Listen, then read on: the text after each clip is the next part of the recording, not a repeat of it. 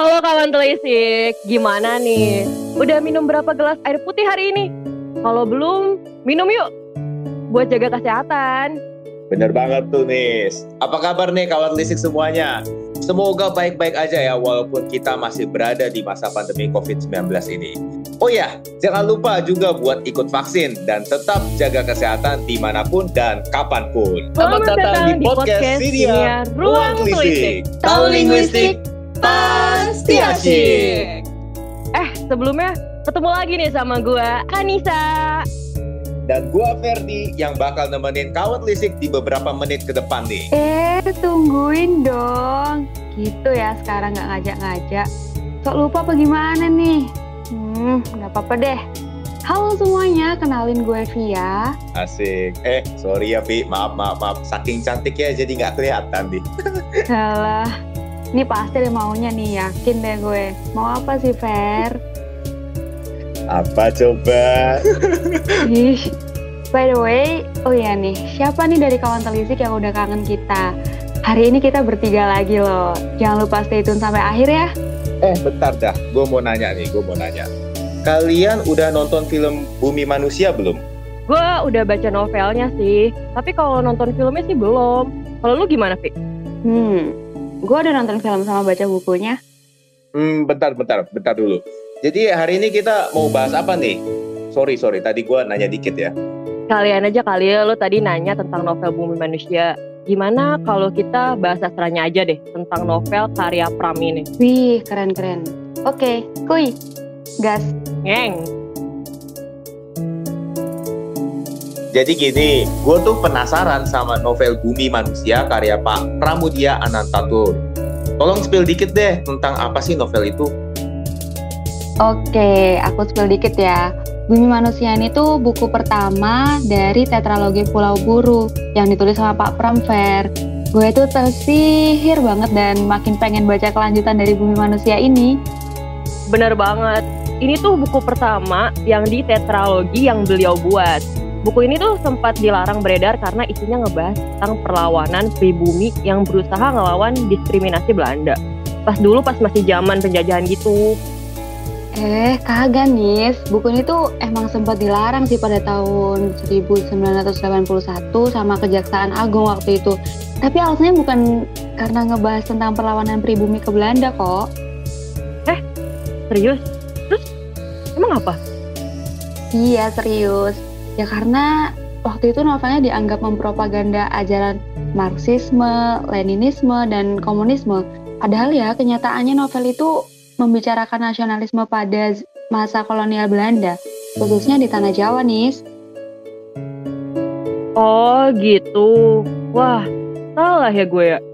It's okay, salah baca kali lu, Nis. Atau bacanya di mana tuh?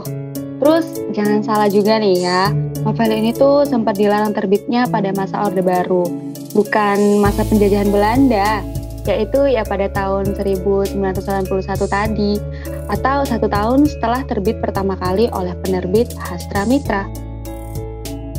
Wih, gila Vi. Paham banget ya soal sastra Indonesia. Alhamdulillah ya. Nah, latar ceritanya juga itu bikin gue jadi ngatur skenario sendiri gitu loh di otak. Kayak gimana latar tempat pas dulu, ngebayangin juga gimana Mingke pas survive. Karena dia berhasil ngelawan diskriminasi dalam berbagai hal, apalagi di pengetahuan dan peradaban. Coba deh bayangin, keren banget nggak sih? Hmm, iya, iya, iya, iya. Kalau diksi yang dipakai gampang dipahami gak sih? Hmm, diksi ya. Novel ini tuh bikin gue jadi lebih terbuka sama karya sastra yang terbit tahun 80-an. Ditambah lagi, ini tuh kayak kental banget dengan aroma keningratan. Gue cukup gampang ngerti alurnya sih. Terus gue kebawa juga nih sama kisah romansnya Mingke sama Annelies. Coba deh, lucu banget cerita peliknya keluarga Annelies. Terus tentang hak wanita yang bersatu sama hak pribumi yang benar-benar susah didapetin pas dulu yang bikin gue jadi lebih bersyukur banget karena terlahir setelah kemerdekaan. Hmm, keren banget ya kayaknya nih buku. Tapi kan udah ada filmnya juga nih. Nah, jujur gue bingung nih, mending nonton dulu atau baca dulu ya novelnya? Ah, kalau soal itu sih relatif ya sebenarnya. Jadi gue pribadi sih, gue lebih ngerekomendasiin buat lu nonton dulu filmnya. Abis itu lu baru baca. Hmm, kenapa menurut lu kayak gitu, Nis? Soalnya gini sih, kalau lu udah baca novelnya, lu bakal punya skenario tersendiri di otak lu. Sedangkan nanti kalau lu nonton filmnya, kan itu ada bentuk visualisasi nyatanya yang belum tentu bakal sejalan sama pikiran lu. Kalau menurut lu sendiri gimana, Vi? Nah, iya kalau gue setuju banget sih sama yang dikatain Nisa. Tapi kalau menurut lu gimana nih? Kan lu belum nonton filmnya nih.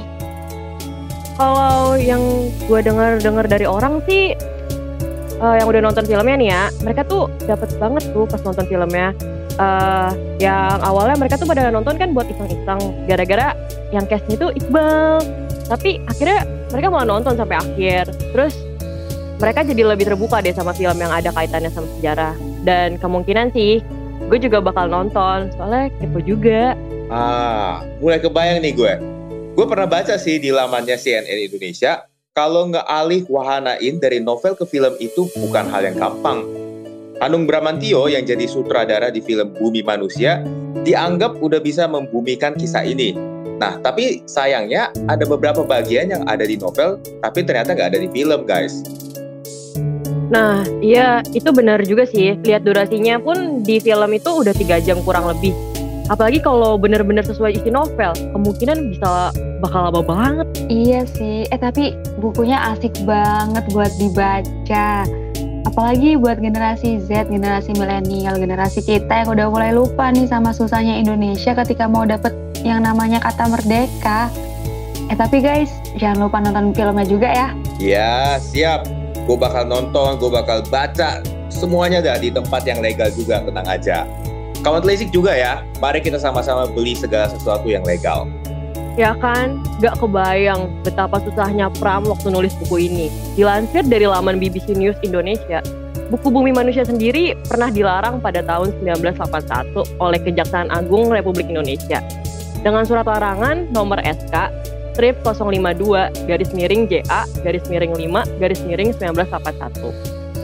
Dari sejak larangan itu keluar, beberapa orang mahasiswa pernah dipenjara dengan tuduhan menyimpan dan mengedarkan buku itu. Nah kan susah banget perjuangan buku ini sampai bisa ada di tangan kita sekarang guys. Anyway, makasih banyak nih kalian udah mau jawabin rasa penasaran gue tentang film dan novel Bumi Manusia ini. Makasih banyak juga kawan Lisik yang udah stay sampai akhir. Jangan lupa untuk terus tungguin kita di episode lain yang gak akan kalah seru ya. Betul banget. Sebelum gue pamit, gue mau ngasih tahu sesuatu dulu nih. Buat kawan telisik yang punya karya sastra seperti cerpen, puisi, atau opini, ayo kirim karya lo ke ruangtelisik at gmail.com. Yoi, untuk karya yang kita pilih nantinya bakalan kita siarin loh di podcast Siniar Ruang Telisik. Keren banget gak tuh karya lo bisa dipublish di podcast ini? Buat kawan telisik ditunggu ya buat karya-karya hebat lainnya. Oke, gue Anissa. Gue Via dan... Gue Ferdinand. Mohon pamit undur diri. Tahu linguistik pasti asyik.